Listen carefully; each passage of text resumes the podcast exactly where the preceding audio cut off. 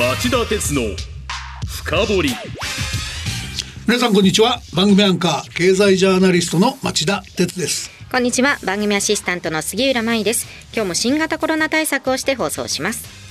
えー、おととい水曜日 JAXA 宇宙航空開発、えー、宇宙研究開発機構が小型ロケットイプシロンの打ち上げに初めて失敗しました。このイプシロンは6号機となりますが午前9時50分に鹿児島県大隅半島の東側にある内之浦宇宙空間観測所から打ち上げられました。ところが3段目を分離する前に姿勢に異常が検知され JAXA が破壊を指示する信号を送りました。ロケットの残骸はフィリピンの東の海上に落下したとみられています。なんとも残念な結果ですが、うん、今後まず懸念されるのは市場の拡大が確実と見られていた小型衛星を打ち上げる小型ロケットの分野で日本の宇宙ビジネスにとって逆風となるリスクを生じてしまったことです、はい、イプシロンは 500kg 程度までの小型の衛星を搭載できる点が特色で2013年の初号機以来これまで5回連続で打ち上げに成功していました。そしてもう一つ懸念されるのは今年度中の打ち上げを目指して JAXA と三菱重工業が共同開発している次世代の大型ロケット H3 の発射計画への影響です、はい、H3 は機体のコストを引き下げるためイプシロンと部品の一部共通化を計画していたからです。関係者には今回の打ち上げ失敗の原因究明を急ぎ早く対策をして今回の失敗によって、えー、失墜した信頼を可能な限り早く回復できるよう努めてほしいなと思います。町田鉄の深掘り。この番組は NTT グループ三菱商事ジェラの提供でお送りします。町田鉄の深掘り今週のニュースカウントダウン。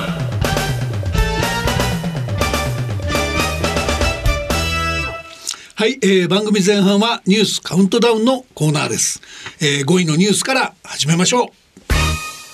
NHK の受信料過去最大の引き下げを発表。NHK 日本放送協会は火曜日来年10月から地上地上波放送と BS 放送が見られる衛星契約の受信料を月額220円。地上波のみの地上契約を月額125円それぞれ引き下げる方針を発表しました。記者会見した前田照信会長は一連の改革で値下げの原資を確保することができた。世界規模で物価高が続く中少しでも視聴者の負担軽減につながればとさらに踏み込んだ還元策にしたと述べました。これ大盤振る舞いの裏に罠があるんですよね、はい、NHK が過去最大の受信料引き下げという大盤振る舞いを打ち出したわけですけど、えー、実はもう一つ NHK は今回ライバルである民放民間放送局に対しても中継局やマスター設備といった放送インフラを共有化しよう。そのために NHK が600億円程度の資金を投じるよっていうまるで敵に塩を送るような大盤振る舞い策も打ち出してるんですよ。えー、でこれらの大盤振る舞いの裏裏大盤振る舞いそのものは総務省の意向に沿った措置なんですけども、はい、この裏には現在テレビだけに限定されてる NHK の本来業務っていうのを見直して、まあ、インターネットの世界で関連業務自由自在に展開したいという野心が隠されてるんですね。えー、だけど闇雲にそんなこと認めちゃうと極端な話ですけど NHK 見なくてもテレビがあったら受信料の支払いって義務付けられてるじゃないですか、はい、そうするとインターネット見られる PC やスマホは持ってるだけで NHK にインターネット受信料を支払えといった議論にもなりかねないわけですよ。で今 NHK この問題についてパブリックコメントを募集してますから単に受信料引き下げいいことだ歓迎だよっていうだけじゃなくて、はい、そのあたりあまり好き勝手やんなよと国民として、えー、釘刺しとく。そういうことも必要な自衛策かもしれないなと僕は思います。4位のニュースはこれです。火曜日全国旅行支援と水際対策の緩和がスタート。2つの政策のうち新型コロナウイルスの水際対策の緩和はインバウンド訪日外国人需要を回復させる狙いがあります。早くも航空大手2社の11月以降の日本向け国際線の予約が3倍から5倍に急増するといった効果が出ており訪日消費が来年春までにコロナ前の半分程度の水準まで戻るとの期待もあります。これ2つありますけど全国旅行支援の方って正直どうなんですかね。新型コロナウイルス危機が落ち着けば旅行にでも行きたいっていうニーズは決して少なくないはずでしょ、はい、で一方で、えー、日本の財政はっていうと先進国最悪の財政赤字抱えて今後防衛費の拡大に取り組まないこと取り組まないといけないことが分かってるわけですよね。ね。なのでこういうばらまき型の、えー、全国旅行支援が財政のワイズスペンディング賢い質は決して言えないと思うんですよね。で一方で、えー、あのインバウンドの方ですけど、はい、こちらはゼロコロナ政策から中国が相変わらず脱却できてないんで、ん。こちらからの訪日客が増えることがちょっと期待しづらいと。だとすればコロナ危機前ほどのインバウンドの爆発的な需要が、えー、一気に回復するっていうのはちょっと期待しづらいかなと。だけれどもですよ、やっぱり苦境に仰いできた仰いできた航空業界や旅行代理店業界あるいは宿泊飲食業界などの関係者には人手不足とかいろんな課題あるんだけどなんとか克服して頑張ってほしいと思います。関係業界の皆さんぜひ頑張ってください。では次に進みましょう。3位のニュースはこれです。あさってから中国の共産党大会が開幕。習近平総書記の異例の3期続投を睨んだ党規約改正などの布石も着々と進む。党大会を前に中国共産党の重要会議第19期中央委員会第7回全体会議7中全会がおとといまで開かれ会議後の文書には習近平総書記の絶対的な地位を確認する文言が盛り込まれました噂されていた建国の父毛沢東が務めた最高位で任期の定めのない党主席の復活についての記述はありませんでした。えー、習近平体制っていうのはこれまでもですね、はい、尖閣諸島えー、台湾南シナ海この辺りでもう領土的野心をもう全然隠さなくて軍事的緊張を高めることも厭わない姿勢をあらわにしてきましたよね、はい、だとすればこの政権が3期目続投するんだと言われれば我々としては警戒感を持って見守らざるを得ない問題ですよね。続投したら一体どんな深刻な問題が出てくるのか。この後のニュース深掘りのコーナーで中国問題に詳しい専門家と、えー、リモートでつないで最新の状況を聞いておきたいと思ってますこちらもぜひ楽しみにしてください。それでは第2位のニュースはこれです。昨夜円が一段の急落。32年ぶりの147円台後半に。昨日の外国為替市場で円相場が急落しドルに対し1990年8月以来およそ32年ぶりの円安水準となりました。アメリカの先月の消費者物価指数の伸びが市場予想を上回ったことを受けて FRB 連邦準備制度理事会が来月も大幅な利上げを続けるという見方が強まったことが直接のきっかけとなりました。まあ、秋の恒例行事ですけど G7 とか G20 の財務大臣中央銀行総裁会議が相次いで開かれる中ですから、はい、えー、外国為替市場は日本政府と日銀がドル売り円買いという市場介入をこのタイミングでは実施しにくいと見て、うん、あえてドル買い円売りというチャレンジをしているのかもしれませんよね。あえてこのタイミングというのはどういう意味ですか、まあ、あの G20 というより G7 諸国の間であの強いコンセンサス的な話なんですけども、はい、自国通貨高を促すための為替介入は許されないって考えられてるわけですね。えー、そこでその G7 とか G20 がある時はそういうことしにくいし実際日本は今回の G20 の場で先月22日に行った円買い介入の狙いはあくまでも急激な為替相場の変動を牽制することにあったなどと説明し自国通貨高への誘導ではないことに理解を求める、えー、ことに追われたわけですよね。なのでこういうタイミングだと、えー、日本政府あるいは日銀は動きにくいんだろうと介入難しいんだろうっていう意味があったんじゃないかってことですね。そういうことなんですね。だけど円相場が先日介入した時の1ドル145円90銭という水準を突き破っちゃって32年ぶりの円安局面あるいはバブル後最安値水準に入ってきたわけですからさすがに政府日銀が再び動く可能性もあるはずですよね。なのでまあ円相場は激しい動きに備える必要があるのかもしれません。それではいよいよ今週第1位のニュースです。先週土曜日の朝、ウクライナ南部のクリミア半島とロシアを結ぶクリミア橋で爆発が発生。ロシアのプーチン大統領はこの爆発をウクライナの特殊部隊によって実行された。民間インフラの破壊を目的としたテロ行為と述べロシアはウクライナに対し月曜と火曜の2日間で100発を超すミサイル攻撃などを行ったとみられています。まあ、その100発を超えるミサイル報復と称するロシアのウクライナにウクライナに対する連日の激しく必要なミサイル攻撃を受けて国際社会はロシアに対する非難をまたまた強めてますよね、はい、この非難には多分2つの大きな流れがあります。一つはアメリカやドイツといった西側諸国が高度な防空システムの供与などウクライナ支援をさらに強化する姿勢を打ち出したことです。そしてもう一つは国連総会が水曜日緊急特別会合を開きロシアによるウクライナ4州の一方的な併合を違法で無効などと非難する決議を143カ国の賛成で採択したことです、はい決議案はウクライナが提出したもので日本も共同提案国に名を連ねています。決議そのものに法的拘束力はありませんが3月2日に採択したロシア非難決議の時よりも賛成が2カ国増えたということは大きいことだと言えますよね。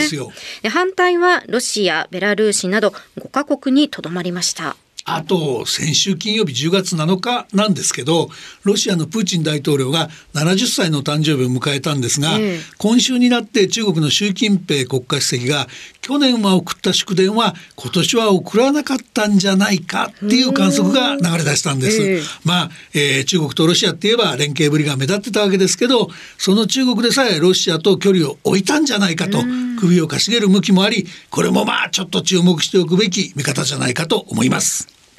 以上、町田さんが選んだ今週の1位から5位の政治経済ニュースでした。お知らせの後はニュース深掘り。今日は中国情勢を深掘ります。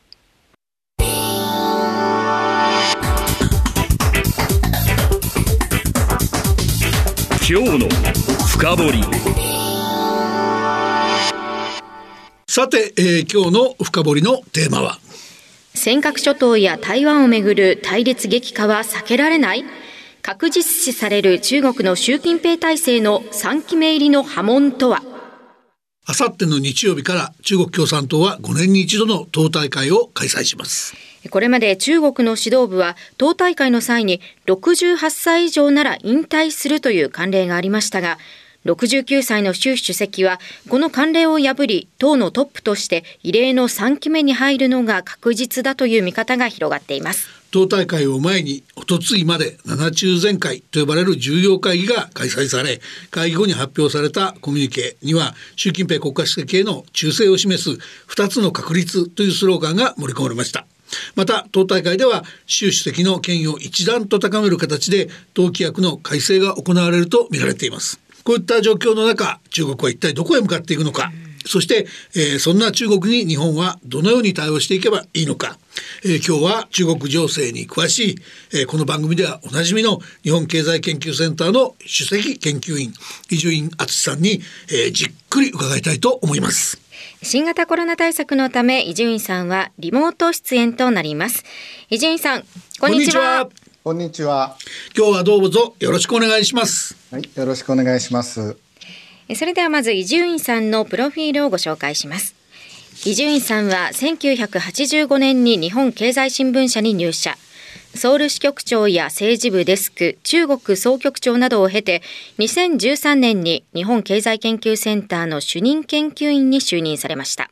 現在はセンターの首席研究員をされています。はい、えー、それでは早速僕から質問させていただきます。えー、あさって16日日曜日から、えー、中国共産党大会が始まりますが、えー、この注目点は何か、まあもちろん習近平さんがどうなるかなんでしょうが、これについては3期目入りはもう確実で、むしろ4期目を目指すのかの方が焦点だなんていう見方をする人もいるようですけど、伊集院さんはこれが妥当だと思われますか？あとそのあたり含めてその後任になるような人が出てくるかどうかみたいなことが党人事で浮かび上がってくるのかどうか。これも合わせて聞かせてください。えー、やはりあの党大会、えー、まあ14億人が住む中国の国のまあ政治の頂点ですんでね、はい、あのまあその権力闘争の場ですから、まあこれまでもいろんなドラマがあったわけですけども、やっぱり旗から見て分かりやすいのは、まあ、人事なわけですよね。うんうん、まあ、これまでの慣例破って3期目は、まあ、まあ、私も確実だと思うんですけれども、うん、まあ、それがですね、4期目を目指すのかどうかとか、さらに長期になるのかとかですね、まあ、今の総書記っていうタイトルで3期目に入るのか、あの、建国の父である毛沢東主席がついていた、まあ、党主席ですね。こういったポストを復活させて、まあ、いわば終身制の道を開くのか、まあ、こういった点なんかも、まあ、あの注目されているわけです。はい、あの冒頭紹介のあった12日に閉幕したあの党の、ね、事業会議、まあ、ここではあの、党主席という言葉は触れられてなかったので、まあ、今回は党主席は、まあ、復活は難しいんじゃないかなという見方が多いんですけれども、総書記というポストのままでもですね、あの実質的に一強体制をまあ打ち固めてですね4期目もこう視野に入れる長期体制のその土台を築けるかどうか、まあ、その辺が焦点になるわけですけれども、まあ、そこでまあ判断のポイントになるのがあのご指摘のように、まあ、あの党の指導部の人事なんですよね。あの党大会5年に一度ですのでまあ、5年後にですね、習近平総書記のライバルになりそうな人、あるいはその後継者になりそうな幹部がですね、あの、今回、最高指導部入りするかどうかといったのが、あの、まあ、一つの、まあ、ポイントなんですね。あと、まあ、習近平体制がどれぐらいこう続くかといったのの、まあ、バロメーターになるのが、まあ、あの、党規約の改正ですね。これは、まあ、いわばその党の憲法みたいなものですけれども、今回はその習近平思想という言葉が入るんじゃないかというようなとも言われてるわけですよね。あの実は5年前の党大会でですね習近平の新時代の中国の特色ある社会主義思想と、まあ、いささか長い名前のあの、えー、指導思想が盛り込まれたんですけれども、まあ、今回これをですねあの短縮するかどうかですね習近平思想と。まあ、あの短縮するだけじゃないかというふうに思われるかもしれませんけれども名前と思想がもうダイレクトにくっついているのはあの毛沢東思想だけなんで、うん、あのまあ、それぐらいのですねあの権威を持つかどうかということですね。あと冒頭にもご紹介のあったあの2つの確率というスローガンがですね、まあ、これがそのままあの党規約に入るかどうかですね。あのこの2つの確率というのは習近平総書記の、まあ、革新的な地位とですねあのその政治思想の主導的な地位、まあ、この2つを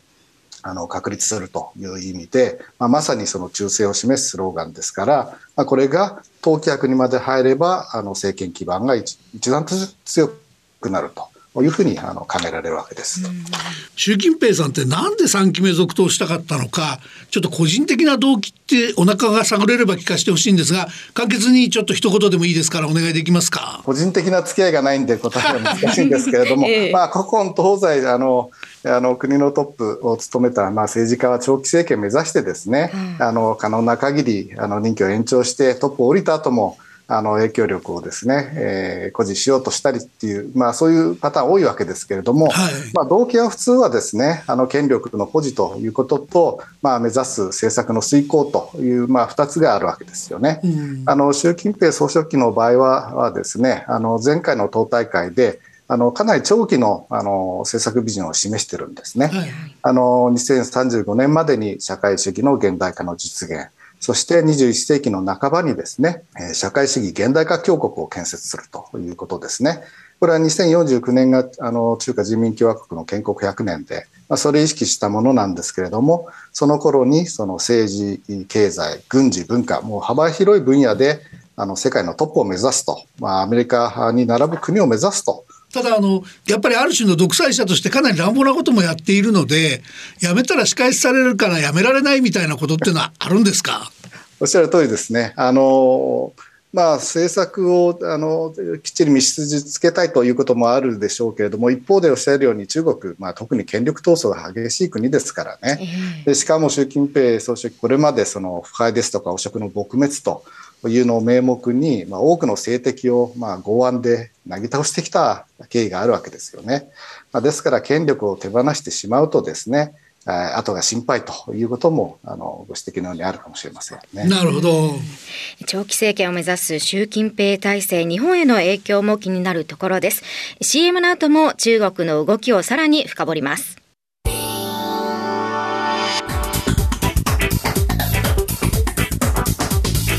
今日の深掘り。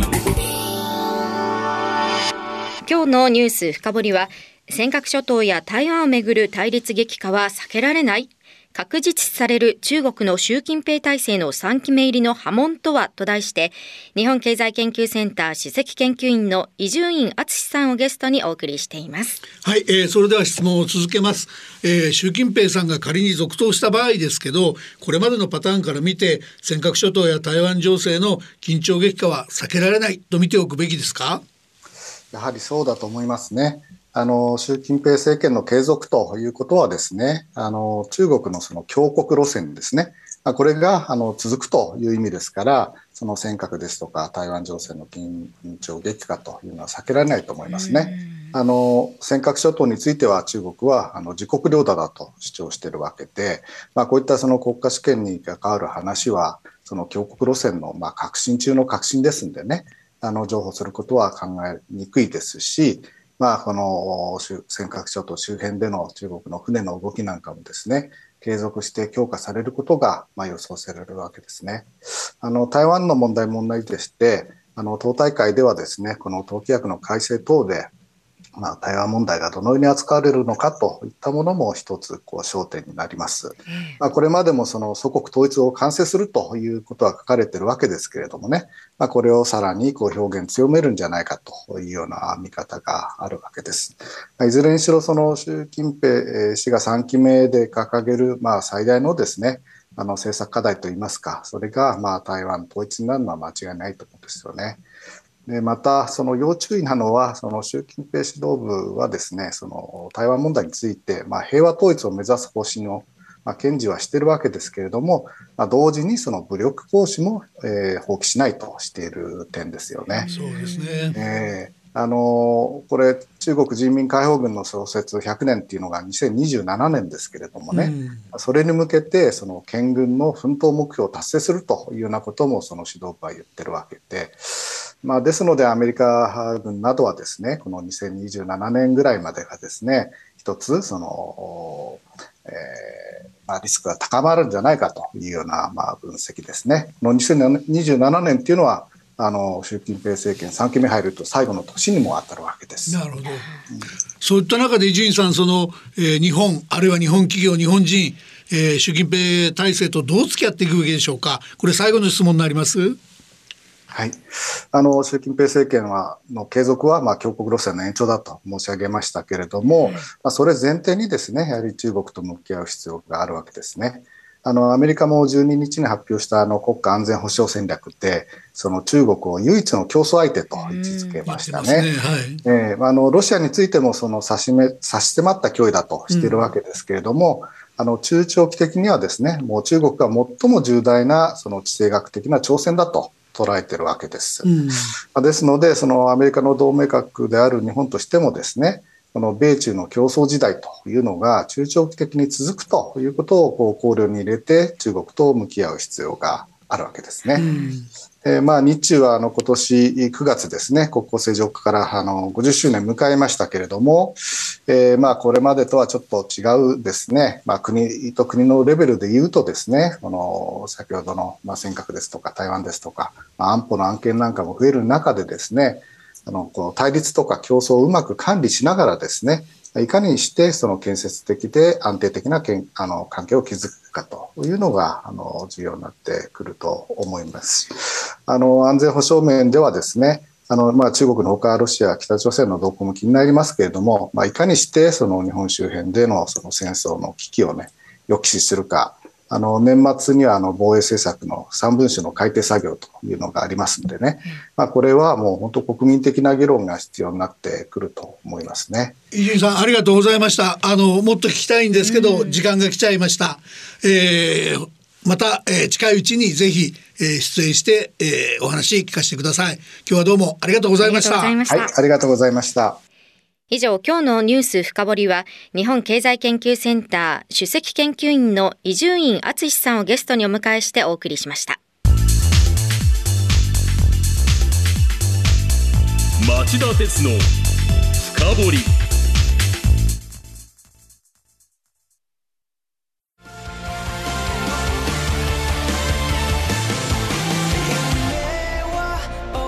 本気で夢を追いかけるとき。新しい一歩を踏み出す時。大切なものを守りたい時。誰も見たことがないものを作り出す時。自分の限界に挑む時。絶対できないと思って始める人はいない。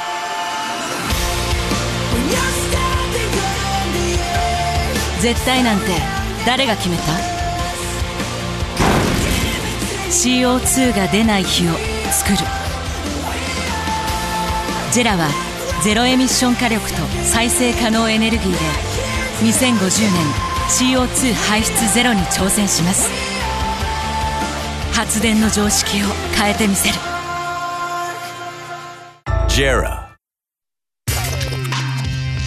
町田鉄の深掘り。